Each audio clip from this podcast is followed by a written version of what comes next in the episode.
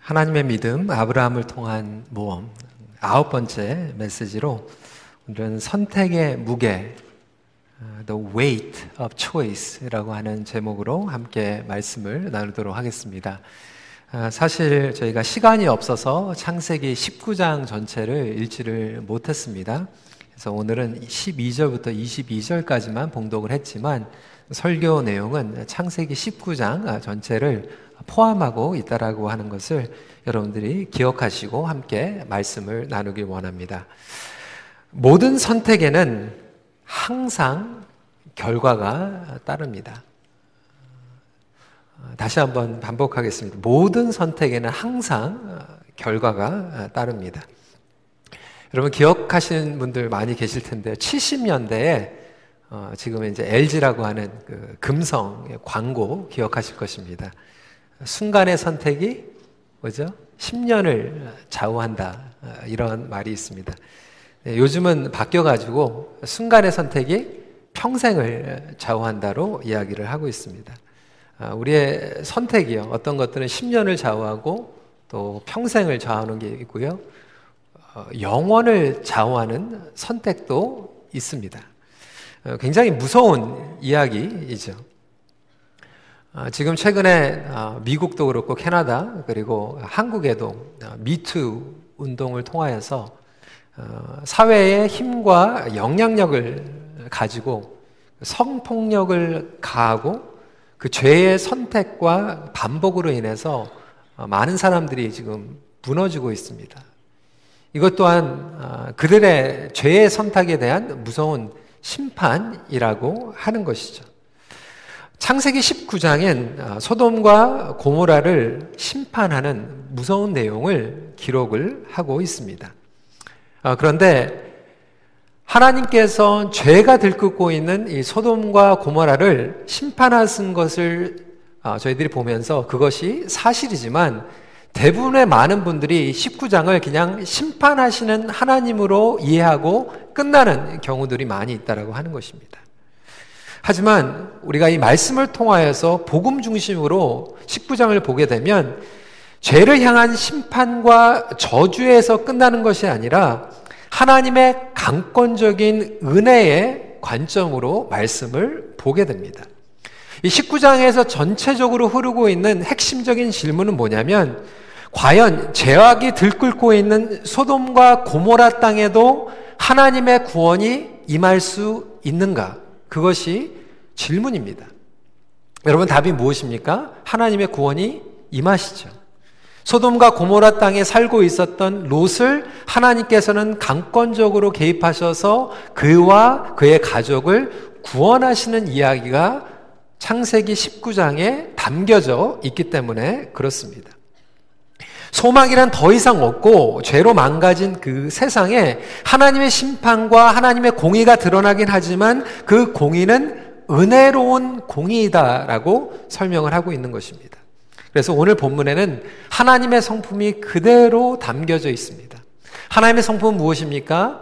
공의의 하나님이십니다. 또한 은혜의 하나님이십니다.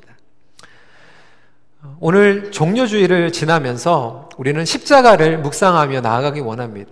십자가는 하나님의 공의와 하나님의 은혜가 함께 만나는 곳입니다. 그러기에 오늘 종료주의를 지나면서 이 소돔과 고모라를 향한 하나님의 마음을 우리가 이해할 필요가 있겠죠. 소돔과 고모라의 심판 사건은 하나님의 강권적인 개입과 선택이었다라고 하는 것입니다. 그런 의미에서 우리는 먼저 오늘 본문을 통하여서 죄의 심각성을 깨달을 필요가 있습니다. 첫 번째로 인간은 스스로 죄의 늪에서 빠져 나올 수 없다라고 하는 사실입니다. 여러분, 죄의 습성은 그렇습니다. 한번 문을 열고 지배하면 우리의 삶 가운데에서 왕노릇 하기 시작합니다. 계속해서 번져나가고 우리의 모든 영역들을 오염시키게 됩니다. 아담의 죄로 인하여서 온 인류가 그렇게 죄로서 오염되기 시작했습니다. 관계도 마찬가지죠. 부부의 관계가 깨지기 시작하고 형제가 서로를 죽이게 되고 서로가 무서워서 도망가게 되는 이러한 관계의 오염마저 죄를 통하여서 일어나게 됩니다. 그뿐이 아닙니다. 이 죄가 우리의 삶을 어떻게 오염시키는지 창세기 19장 말씀을 보면 드러나게 되는데 세 가지로 드러내고 있습니다. 첫 번째로는 죄의 한복판에 깊게 자리를 잡게 합니다. 여러분 우리가 다시 예전에 복습을 하는 의미에서 하나님께서 아브라함과 롯을 하나님의 약속의 땅으로 불러주셨습니다. 그럼에도 불구하고 롯은 하나님의 약속보다 눈에 더 보기 좋은 곳을 선택 하였습니다. 어떠한 영어, 영어 커멘터리에서 이렇게 설명을 하고 있더라고요. 아브라함은 프로미스 랜드로 갔는데 롯은 promising looking land로 갔다라고 하는 거죠. 아브라함은 하나님의 언약이 있는 그 약속의 땅으로 갔는데 롯은 자기의 육체적인 눈을 보고 인간적으로 안정적이고 부귀와 번영을 누릴 수 있는 이 promising looking land로 선택을 하면서 들어가게 되었다라고 하는 것입니다. 사랑하는 성도 여러분, 저와 여러분들도 마찬가지 아닙니까?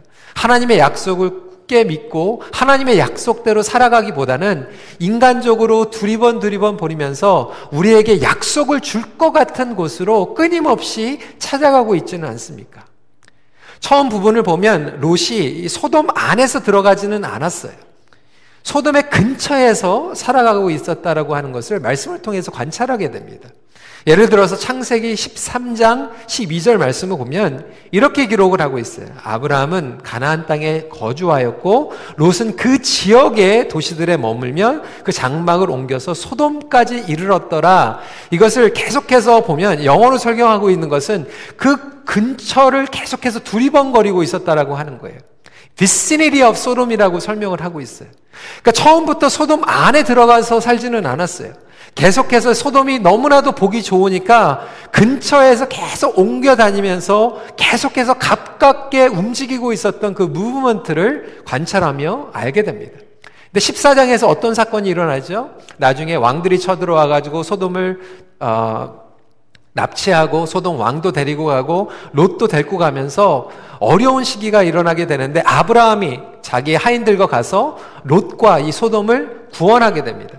그런데 그 장면에는 롯이 이미 소돔 안에 들어가서 정착을 하고 있었다라고 하는 것입니다.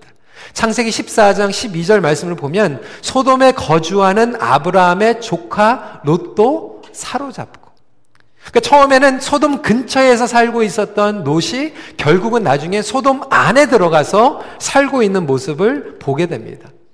소돔은 죄가 들끓던 것이었죠.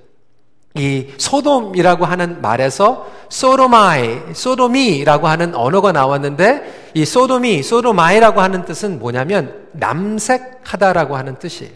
남자와 남자가 성적인 관계를 맺고 있는 이러한 하나님 보시기에 정말로 비성경적이고 악한 이러한 내용들이 이미 롯 때부터 소돔 땅에서 일어나고 있었던 특징이라고 하는 것이죠. 남색이 일어나고 죄악이 들끓고 있었던 그 땅에 처음에는 근처에서 살다가 나중엔 들어가고 결국은 이 소돔 땅에서 정착하면서 성적으로 물란하고 부패한 곳이지만 어떻게든지 롯은 그곳에서 정착하고 자녀를 키우고 자기 딸들을 시집을 보내려고 아둥바둥 하면서 살아가고 있었던 그 모습을 19장 앞에서 보여주고 있다라고 하는 거예요. 성도 여러분, 바로 그것이 저와 여러분들의 모습이 아닙니까?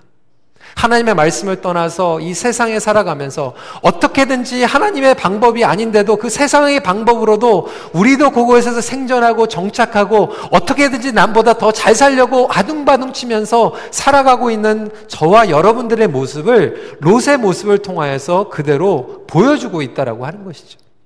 그뿐만이 아닙니다. 두 번째로 하나님께서 주신 사명을 망각하게 된다라고 하는 거죠. 하나님께서는 아브라함과 롯에게 선교적인 삶을 살아가라고 말씀하셨어요. 그런데 그것을 잃어버리고 살아가게 되죠. 오늘 말씀을 읽지는 않았지만 1절 첫 부분에 보면 이렇게 기록을 하고 있습니다. 저녁 때에 그 두 천사가 소돔에 이르니 마침 롯이 소돔 성문에 앉아 있다가 여러분, 지난주에 우리가 어떤 말씀을 읽었죠? 하나님께서 두 천사를 이끌고 아브라함을 찾아가셨어요. 아브라함과 같이 식사를 하셨죠. 그리고 나서 소돔과 고모라를 치시겠다라고 말씀을 하셨어요. 그리고 나서 하나님께서는 소돔으로 들어가지 않으시고 두 천사만 소돔으로 보내신 거예요. 그런데 이 두 천사가 들어갔을 때 롯이 어디에 있었냐면 소돔 성문 안에서 게이트에서 살고 있었다라고 하는 거예요. 소돔에서 어느 정도 자리를 잡고 이 소돔 안에 아주 중심 지역에서 살고 있었다라고 하는 거죠. 변두리가 아니라 성문에서 살고 있었어요. 그 당시에 성문에서 살고 있었던 것은 그 동네의 유지였습니다. 중요한 사람들 그리고 안전하게 보호를 받을 사람들이 이 게이트 앞에서 살고 있었다라고 하는 거죠. 얼마나 중심지에 살고 있었냐면 손님들이 왔다라고 하는 소문이 수시간 안에 금방 온 마을의 사람들에게 소문이 다 퍼져서 거기 있었던 남자들이 하나님의 천사들을 성적으로 범하려고 문을 두드리고 사람들을 내놓으라고 강제적으로 협박할 정도로 그러한 일들이 벌어지게 되었다라고 하는 거죠. 여러분 한번 생각을 해보세요. 소돔의 변두리에서 살다가 소돔의 중심으로 들어가서 그것도 바로 성문 안에 있는 가장 좋은 지역에서 살고 있었다라고 하는 거죠. 여러 주석가들이 이렇게 관찰을 합니다. 아마도 아브라함이 소돔을 지켜주고 회복시켜줬기 때문에 그때부터 롯의 이제 신분 상승이 일어난 거죠. 어, 너희 삼촌이 우리 도시를 이렇게 살려줬으니까 그러면서 롯이 신분 상승이 된 거예요. 신분 상승이 된 것은 너무나도 좋지만 그곳 가운데에서 선한 영향력을 다 잃어버렸어요. 그 마을에 있었던 남자들이 그 천사들을 성적으로 범하기 위해서 사람을 내놓으라고 문을 두드리고 협박을 할 때 롯이 나와가지고 말립니다. 그렇게 하면 되지 않는다라고 얘기해요. 근데 구절 말씀해 보니까 마을 사람들이 이렇게 얘기합니다. 그들이 이르되 너는 물러나라. 또 이르되 이 자가 들어와서 거류하면서 우리의 법관이 되려 하는도다. 우리가 좀 대접해 줬더니 당신이 언제부터 우리에게 옳고 그름을 얘기합니까? 하나님의 말씀을 전하지 못하고 선한 영향을 끼치면서 살아가지 못했기 때문에 지금 갑자기 그것을 영향력을 끼치려고 하니까 말이 들어가지가 않는 거예요. 당신이 언제부터 이렇게 선한 얘기를 했습니까? 당신이 언제부터 하나님을 대신해서 우리에게 이런 말을 했습니까? 라고 이야기하고 있는 거예요.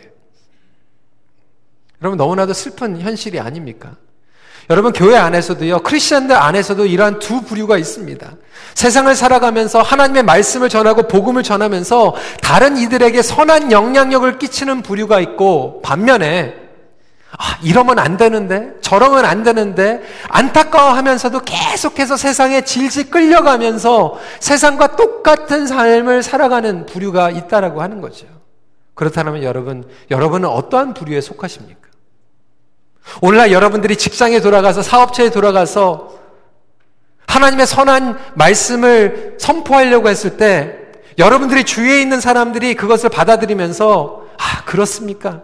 내가 고민이 있는데 당신 말을 들으니까 기도해야겠습니다. 라고 하는 그러한 반응을 하고 있습니까? 아니면 한 번도 그런 얘기 안 하다가 왜 갑자기 지금 그래요?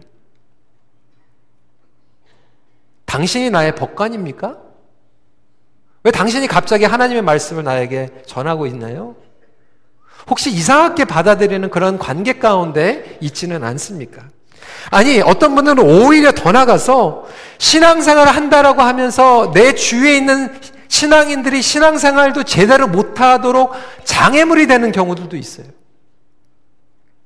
어떤 경우에 들어보면 예수 믿는다라고 하는 사장이 예수 믿는다라고 하는 상사가 부하 직원들이 신실하게 하나님을 믿으려고 할 때 오히려 방해, 핍박을 하는 경우들도 있다라고 하는 이야기를 들으면서 얼마나 가슴이 아픈지 몰라요. 혹시 저와 여러분들이 그렇게 살아가고 있지는 않은지 살펴볼 필요가 있다라고 하는 거죠. 세 번째로 하나님을 향한 섬김이 식어지게 됩니다.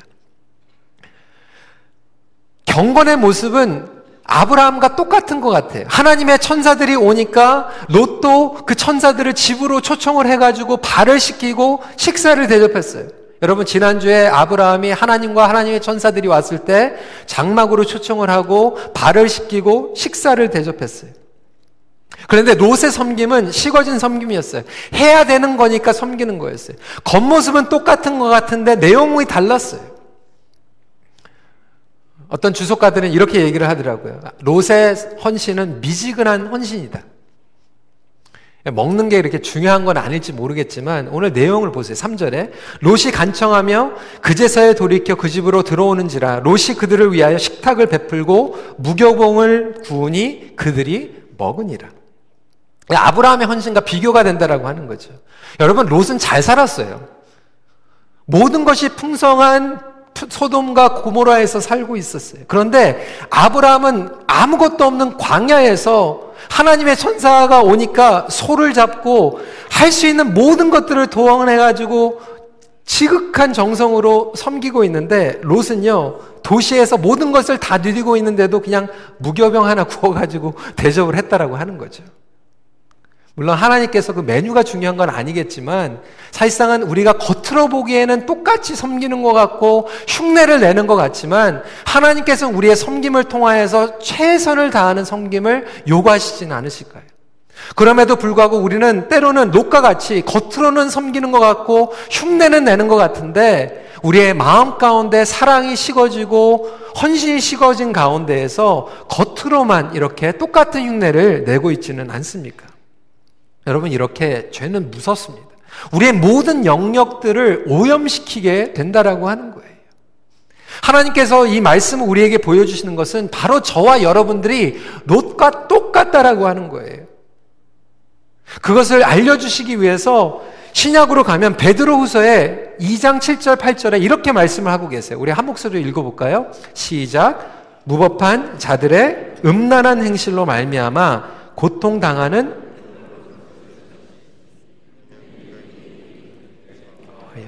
날마다 저 불법한 행실을 보고 들으므로 그 의로운 심령이 상함이라. 성경에서 이 롯을 나쁜 사람이라고 얘기하지 않고 의로운 사람이라고 얘기를 하고 있어요. 이 롯이 의로운 사람이었는데도 불구하고 그 죄악이 들끓는 곳에 불법의 행실을 계속해서 보고 들으면서 어떻게 됐다라고요? 그의 심령이 상했다. 썩었다라는 거예요. 마찬가지로 저와 여러분들이 롯과 마찬가지로 하나님 보시기에 너무나도 귀하고 사랑스럽고 의로운 사람인 것 같지만 우리도 똑같이 롯과 같이 소돔 땅에서 그렇게 악자까지 살아가다 보면 우리도 오염될 수 있고 우리도 사명을 잃어버리게 되고 우리의 사랑과 헌신도 식어질 수밖에 없다라고 하는 것을 롯을 통하여서 우리 모두에게 말씀하고 계십니다. 그렇기 때문에 스스로 나올 수 없는 죄의 늪에 빠진 이 롯과 그의 가족들을 통하여서 우리의 모습을 보여주고 계신다라고 하는 거죠. 이 정도로 죄는 너무나도 심각합니다. 인간은 인간의 힘으로 스스로 구원을 얻을 수가 없어요. 인간은 인간의 선택으로 구원을 선택할 수도 없어요. 저와 여러분들이 하나님의 구원을 경험한 것도 우리가 선택한 것이 아니라 철저하게 하나님의 선택 가운데 우리에게 구원을 주심을 믿으시길 주님의 이름으로 축원합니다. 그래서 이 소돔과 고모라의 이야기는 두 번째 핵심이 여기 있어요. 하나님께서는 하나님 당신의 선택을 끝까지 책임져 주십니다.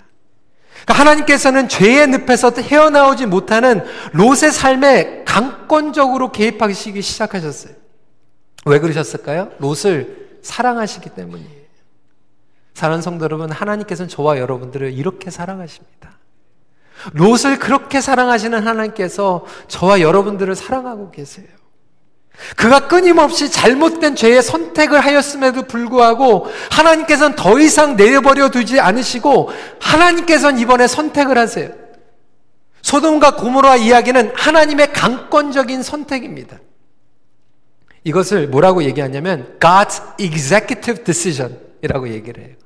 여러분, 아, 미국에서도요, 전쟁이 일어나잖아요. 그러면 대통령이 버튼을 누르는 게 있어요.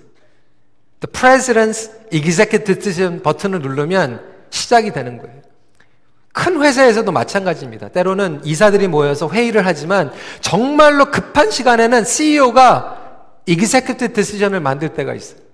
근데 마찬가지로 하나님께서도요, 이 소돔과 고모라만큼은 하나님께서 더 이상 내버려둔 것이 아니라 타임아웃을 부르시고 하나님께서 Executive Decision을 만드시는 이야기입니다. 더 이상 롯에게 선택의 여지가 없는 거예요. 소돔에서 더 이상 살 수 있는 선택의 여지가 아니라 하나님께서 강권적으로 그를 구원해 주시는 이야기가 19장에 담겨져 있습니다. 그런데 그 강권적인 선택 가운데에서도 담겨져 있는 하나님의 인내가 묻어져 나온다라고 하는 거예요. 롯을 찾아가셔서 그를 설득하시고 준비시켜 주십니다. 12절 말씀이에요. 그 사람들이 롯에게 이르되 이 외에 내게 속한 자가 또 있느냐 내 사위나 자녀나 성 중에 내게 속한 자들을 다 성 밖으로 이끌어내라. 사랑하는 성도 여러분 이것이 바로 하나님의 마음이에요. 여러분들을 구원하시길 원하시고요. 여러분만이 아니라 여러분들의 사랑하는 가족들과 여러분들의 사랑하는 자녀들을 구원하기 분. 그래서 롯에게 말씀하신 것 같이 너의 딸, 너의 사위들에게 얘기해라. 전도할 수 있는 기회를 주시고 선교할 수 있는 기회를 인내를 통하여서 우리에게 주고 계신다라고 하는 거예요. 너무나도 안타까운 것은 롯이 평소에 사위들에게 전도를 했었어야 되는데 마지막 때 가가지고 전도를 하려고 하니까 오늘 본문에 어떻게 얘기하고 있죠? 사위들이 농담으로 여기더라. 여러분 전도도요 평상시에 하세요. 마지막에 절박할 때 하려고 하면 그것이 먹히지 않을 때가 있어요. 하나님께서 우리에게 지금 주시는 기회가 오늘이 기회인지 너무나도 귀한 게 우리 시니어 선교회 어저께 모였는데 우리 권사님들이 그렇게 전도를 많이 하세요. 우리 젊은이들도 전도를 많이 하죠. 여러분 이 전도라고 하는 것은 나중에 절박한 상황에 하려고 하는 것이 아니라 지금 하라고 하나님께서 불러주신다라고 하는 거예요. 그런데 하나님께서 이 강권적으로 롯에게 이렇게 말씀하고 계시는데 여러분 보세요. 16절에 이렇게 기록하고 있어요. 그러나 롯이 지체함에 그 사람들이 롯의 손과 그 아내의 손과 두 딸의 손을 잡아 인도하여 성 밖에 두니 여호와께서 그에게 자비를 더하시었다. 하나님께서 얼마나 급하셨으면 지금 이기세케트 드신을 만드시고 롯에게 찾아가셔가지고 소돔을 치겠다고 빨리 날아가라고 하는데 롯이 뭐라고요? 지체했다라고 얘기하고 있어요. 저는 이 영어 성경이 더 마음에 오는데 영어 성경이 어떻게 번역을 했냐면 lingering 했다라고 얘기하고 있어요. 여러분 lingering 나갈까 말까 나갔다 말까 한게 lingering이에요. lingering 우리의 삶 가운데서 하나님의 말씀이 우리에게 분명하게 클리어하게 얘기하고 있는데 우리의 삶 가운데서 링거링 하고 있는 부분들이 얼마나 많이 있습니까? 아, 순종해야 될 것 같은데 지체하고 용서해야 될 것 같은데 지체하고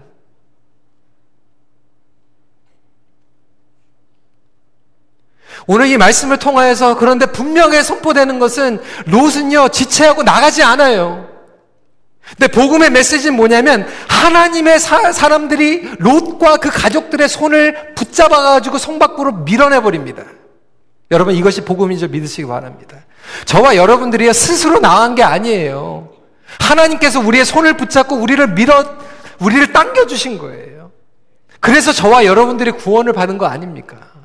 우리가 잘나서 우리가 더 똑똑해가지고 우리가 더 영적이기 때문에 우리가 구원을 받은 게 아니라 하나님께서 강권적으로 우리의 손을 붙잡으시고 끌어내신 거예요. 여러분 혹시 여러분 삶 가운데서 이런 것들 경험하고 있지 않습니까? 여러분들 사업 가운데에서 하나님께서 분명히 그거 하지 말라고 하는데 계속해서 lingering 하다가 하나님께서 끝내서는 executive decision을 만들고 그냥 push out 할 때가 있어요. 그렇게 하면 안 돼. 빨리 순종해. 빨리 회개해야 하는데 lingering 하다가 하나님께서 우리를 밀어내실 때가 있다라고 하는 거예요. 근데 그것이 하나님의 강권적인 사랑이라고 하는 것이죠. 네, 여러분 하나님께서 천사들을 통하여서 손을 붙잡고 성 밖으로 밀어내시면서 빨리 저 산으로 도망가라라고 말씀하고 있는데 여러분 롯이요 참 대단합니다. 이게 무슨 배짱인지 몰라요. 하나님 저 산까지 못 올라가겠어요. 요 제일 가까운데 이 마을로 도망가게 해주세요. 이렇게 지금 얘기하고 있는 거예요. 얼마나 한심합니까? 근데 바로 그게 저와 여러분들의 모습이 아닙니까?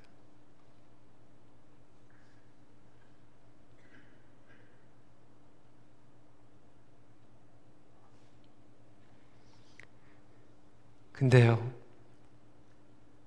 하나님께서 이렇게 강권적으로 역사하시는데 또 롯이 산까지 힘들다고 그러니까 하나님께서요 또, 또 봐주세요. 그래?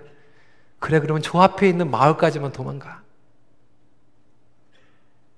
21절, 22절 말씀이에요. 그가 그에게 이르되 내가 이 일에도 내 소원을 들었은 즉 내가 말하는 그 성읍을 멸하지 아니하리니 그리로 속히 도망가라. 내가 거기 이르기까지는 내가 아무 일도 행할 수 없느니라. 여러분 저는 이 마지막 부분이 얼마나 은혜가 됐는지 몰라요. 하나님께서 롯에게 이렇게 말 네가 거기 갈 때까지 난 아무것도 못 해. 이게 하나님의 사랑이에요. 때로는요, 부모로서도 그거 경험할 때가 있어요. 저희 딸들이 좀, 시간도 좀 잘 지키고, 약속도 잘 지키고 이런 걸 원하지 않습니까? 그래서 제가 또 때로는 좀 무서운 경고를 줄 때도 있어요. 근데 그걸 안 지키면 어떻게 할까요, 제가? 제가 또 양보하죠.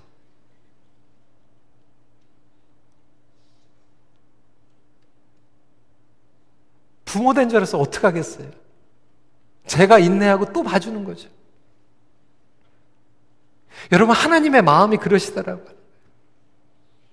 산으로 오라고 하는데 우리가 산으로 못 가니까 요 앞에 있는 마을까지. 근데 그 마을까지도 우리가 갈 때까지 하나님께서 아무것도 못 하실 정도로 하나님은 하나님의 자녀들을 끝까지 책임져 주시는 분이심을 믿으시기 바랍니다. 하나님께서는 여러분들을 눈동자 같이 지켜주고 계세요.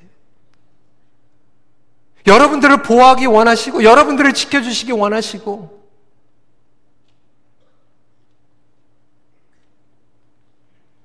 여러분, 그것이 바로 십자가예요.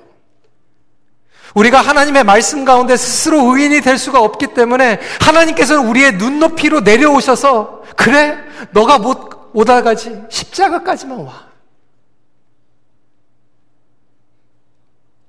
십자가야말로 하나님의 공의와 하나님의 은혜가 만나는 곳이죠. 죄를 심판하시는 곳이지만 하나님의 인내와 하나님의 자비와 하나님의 극률이 흐르는 곳. 사랑하는 나의 아들아, 사랑하는 나의 딸아, 거기까지만 와.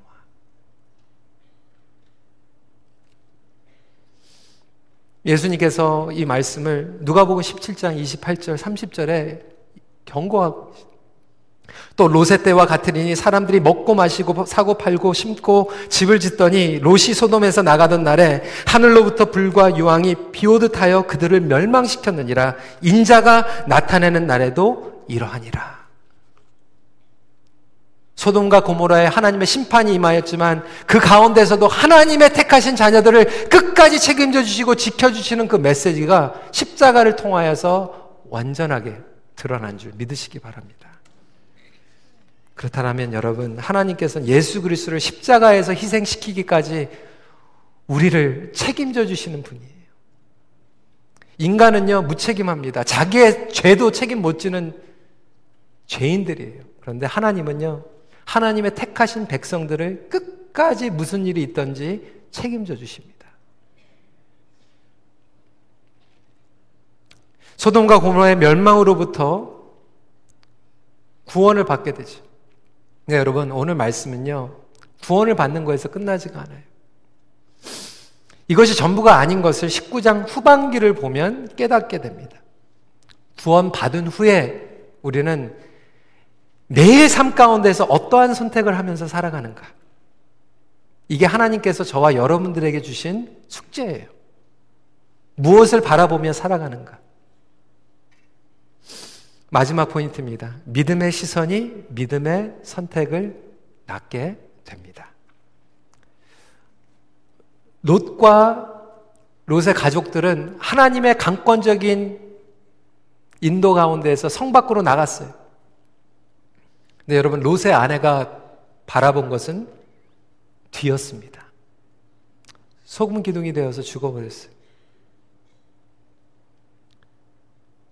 오늘 제가 더 나누기 원하는 것은 그뿐만이 아니라 롯, 롯이 소돔과 고모라 심판 후에 소알에 갔다가 소알에서도 사람들과 같이 사는 게 두려워가지고 후반기에 보면 동굴로 들어가요. 30절 말씀입니다. 롯이 소알에 거주하기를 두려워하여 두 딸과 함께 소알에서 나와 산에 올라가 거주하되 그 두 딸과 함께 굴에 거주하였더니. 여러분, 소알이 무서워가지고 나오면요, 사실상은 아브라함한테 가야죠.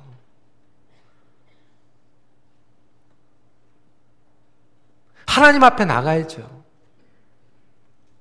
근데 이 말씀의 비극은 뭐냐면 그렇게 구원을 받았는데도 불구하고 하나님 앞에 나가지 못하고 평생 동굴에서 살다가 끝난다라고 하는 거예요. 굴에서 살았던 이유가 있어요. 31절에 힌트가 나옵니다. 딸들이 이렇게 얘기하죠. 큰딸이 작은딸에게 이르되 우리 아버지는 늙으셨고 온 세상의 도리를 따라 우리의 배필될 사람이 없으니 이 땅에는 없으니라고 얘기하고 있는데 온 세상의 도리를 따라라고 이야기하고 있어요.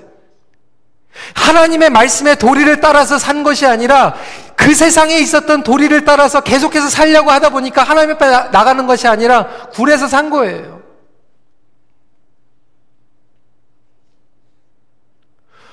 여러분, 소돔에서 구출은 받았는데 하나님의 뜻을 따라서 믿음으로 살 마음이 없는 거예요.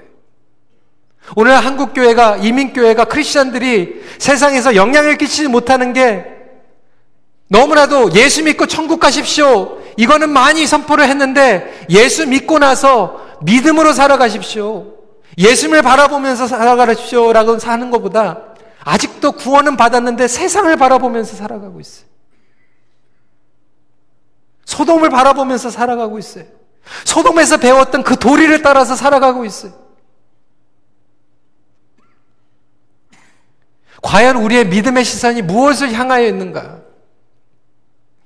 혹시 저와 여러분들도 그 십자가의 은혜를 경험했는데도 불구하고 아직도 소돔 땅에 있는 도리를 바라보면서 살아가고 있지 않습니까? 우리가 바라보는 것이요. 우리의 삶의 디자인이 되고요. 우리가 바라보는 것을 우리는 결국 선택하면서 살아가게 돼요. 행복을 누리는 조건이 돼요. 벌써 2년이 지났네요. 우리 2년 전에 이찬수 목사님께서 저희 교회 집회하시지 않았습니까? 그때 이제 개인적으로 시간을 많이 보냈어요. 이찬수 목사님께서 이렇게 얘기를 하시더라고요. 노 목사님, 어, 물론 한국교회와 이민교회 사이즈를 비교하면 좀 숫자가 많이 차이 날 수 있지만, 그래도 큰빛교회도 큰 교회 아닙니까?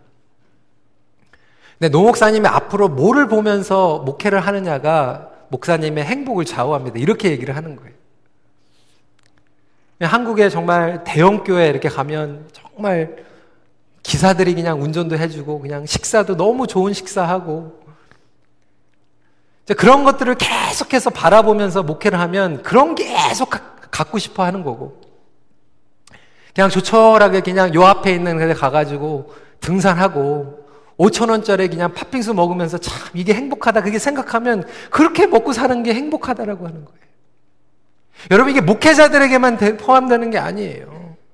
오늘날 성도들이 소돔 땅을 계속해서 바라보면서 저게 있어야지 내가 행복할 텐데 좋은 옷, 뭐 좋은 명예, 세상적인 것들을 계속해서 아직도 바라보면서 내가 저게 없으니까 행복하지 않는 거야 라면서 살아가면 결국 비극으로 끝나는 게 아닙니까?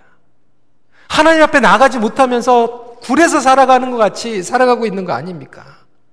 또한 우리의 삶 가운데에서 우리 가족들을 통하여서 우리는 무엇을 바라보면서 살아가고 있어요? 그래, 너 소돔에서 1등 해야 돼. 그래, 너 소돔에서 다른 사람들 다 제치고 너 성공해가지고 성문 앞에서 살아야 돼.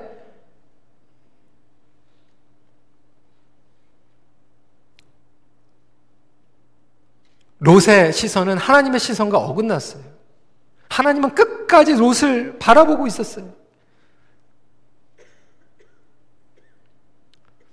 29절 말씀에 참 흥미, 아, 굉장히 우리가 느껴야 될 부분이 있죠. 29절입니다. 하나님이 그 지역에 성을 멸하실 때에 곧 롯이 거주하는 성을 엎으실 때에 하나님이 아브라함을 생각하사 롯을 그 엎으시는 중에서 내보내셨더라. 여러분 여기서 생각하다라고 얘기하는 것은요. 주석을 보면 뭐라고 설명하고 있냐면 조각하다라고 하는 얘기. 하나님께서 소돔을 엎으시는데 아브라함을 생각하고 롯을 생각하고 그 플랜을 조각하신 거예요. 여러분, 우리가 무엇을 바라보느냐에 따라서 우리의 삶을 조각하여 나갑니다. 우리 부모님들도 마찬가지 아닙니까? 여러분들 자녀들을 사랑하고 여러분들이 자녀들을 보고 자녀들을 생각하다 보니까 자녀들이 10년 후에 20년 후에 뭐 먹고 살까? 여러분들 비즈니스를 그렇게 조각하는 분들 많이 계시지 않습니까? 이거 잘 해가지고 물려줘야지. 집을 사도요, 자식들 생각하고 조각하잖아요. 내가 생각하고 내가 바라보는 것을 가지고 우리가 일주일도 조각하고 평생을 조각합니다. 그런데 하나님께서 우리를 바라보시고 우리를 생각하시고 하나님의 구원의 메시지가 우리를 생각하시면서 조각하는 메시지예요.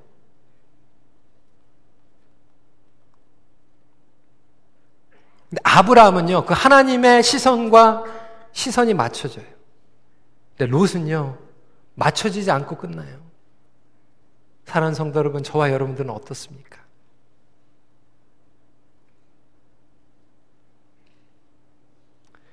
하나님과 시선이 마주쳤을 때 의로운 길로 향하게 됩니다. 사랑하는 성도 여러분, 오늘 이 시간에 십자가를 통하여서 하나님과 시선이 맞춰지는 은혜가 여러분 삶 가운데 임하길 주님의 이름으로 축원합니다. 하나님의 시선과 여러분들의 시선이 맞춰질 때야 여러분들의 삶이 제대로 조각이 일어나는 거예요. 여러분들의 자녀의 퓨처를 플랜하면서도 하나님의 시선과 맞춰서 조각을 해보세요. 우리 청년들 앞으로의 진로와 취업을 결정하면서 누구와 결혼할까 생각할 때도 여러분 하나님의 시선과 맞춰서 조각을 해보세요. 예수님께서는 우리를 바라보시고 그렇게 조각하시고 예루살렘으로 들어가셨고 십자가를 감당해 주셨습니다. 말씀을 정리합니다. 날마다 예수 그리스도의 십자가를 통하여 하나님과의 시선을 맞추십시오. 기도하겠습니다. 성도 여러분, 이 시간에 우리가 함께 이렇게 기도하길 원합니다. 두 가지로 기도 제목을 드릴게요. 여러분, 하나님께서는요, 롯이 그렇게 어리석고 답답하고요. 그 소돔, 소돔의 중심지에서 살면서 죄 끊는 곳에서 다 모든 거 다 잃어버리고 상실하고 살아가는데도 불구하고 하나님께서는 그곳에 들어가셔서 그의 손을 붙잡고 강권적으로 성 밖으로 끌어내시는 하나님이세요. 그 강권적인 사랑에 여러분들 이 시간에 아멘하고 응답할 수 있는 시간이 되길 원하고요. 혹시 예수 그리스도를 아직 주 예수를 영접하지 못하신 분들이 있다라면 이 시간에 주님 나의 삶 가운데 찾아와 주심을 감사드립니다. 주님 앞에 나의 삶을 드리길 원합니다. 더 이상 지체하지 않고 주님 앞에 나아가길 원하고요. 더 이상 지체하지 않고 하나님께서 주신 우리의 전도, 그리고 또 순종이라고 하는 부분들을 링거링 하지 말고 주님 제가 이제는 주님 앞에 반응하며 나아가겠습니다. 이렇게 기도할 수 있기를 원하고요. 혹시 우리 중 가운데에서 우리가 구원은 받았지만 하나님의 말씀대로 살아가는 것이 아니라 이 세상의 도리로 아직도 끌려가고 있는 삶을 살아가고 있다라면 하나님 나의 시선이 하나님의 시선과 이제 맞춰질 수 있는 그러한 놀라운 영적인 회복과 회개가 일어나게 하여 주시옵소서 우리 이 시간에 함께 기도하는 시간 갖도록 하겠습니다. 기도하시겠습니다. 아버지 하나님.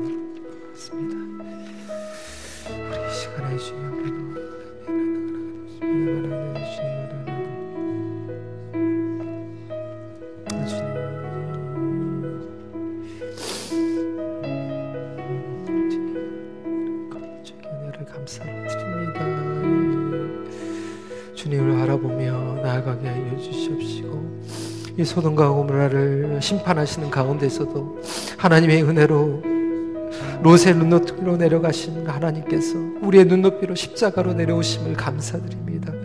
아버지 하나님 그 은혜를 감사드리며 주님 앞에 나아갈 수 있는 시간이 될 수 있도록 인도하여 주시고 그 은혜에 저희들이 반응하며 한 발자국 한 발자국 나아갈 수 있도록 우리 찬양팀이 이 가사를 인도할 때 여러분 생소하겠지만 같이 기도하는 마음으로 따라해 주시기를 부탁을 드리겠습니다.